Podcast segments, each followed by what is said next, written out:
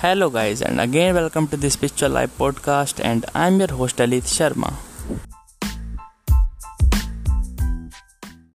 So, guys, my today's topic is about what is positivity and how can you be positive.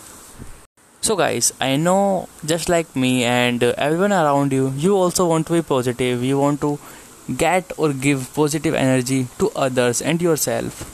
So, how can you be positive? I won't like drag this episode long the only thing that I will say in this episode is that if you want to be positive, see things for what they are instead of how they should be.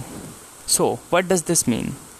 When you see things for what they are, like uh, what things actually are, instead of like wanting that uh, this is not how things should be and this should go this way, this should go that way. No, just see things for what they actually are at that moment instead of like demanding or wanting something else to happen.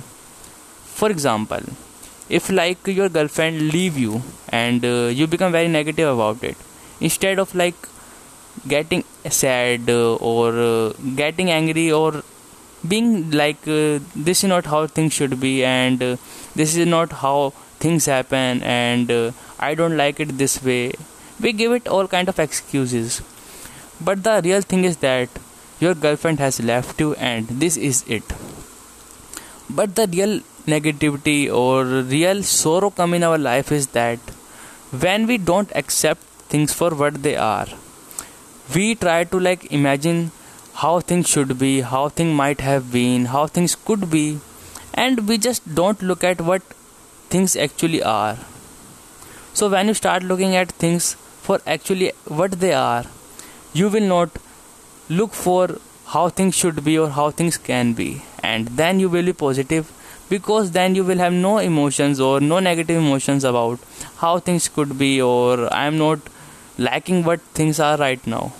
When you accept things for what they are right now, you are just positive, you are just at peace, and you just love the way things are.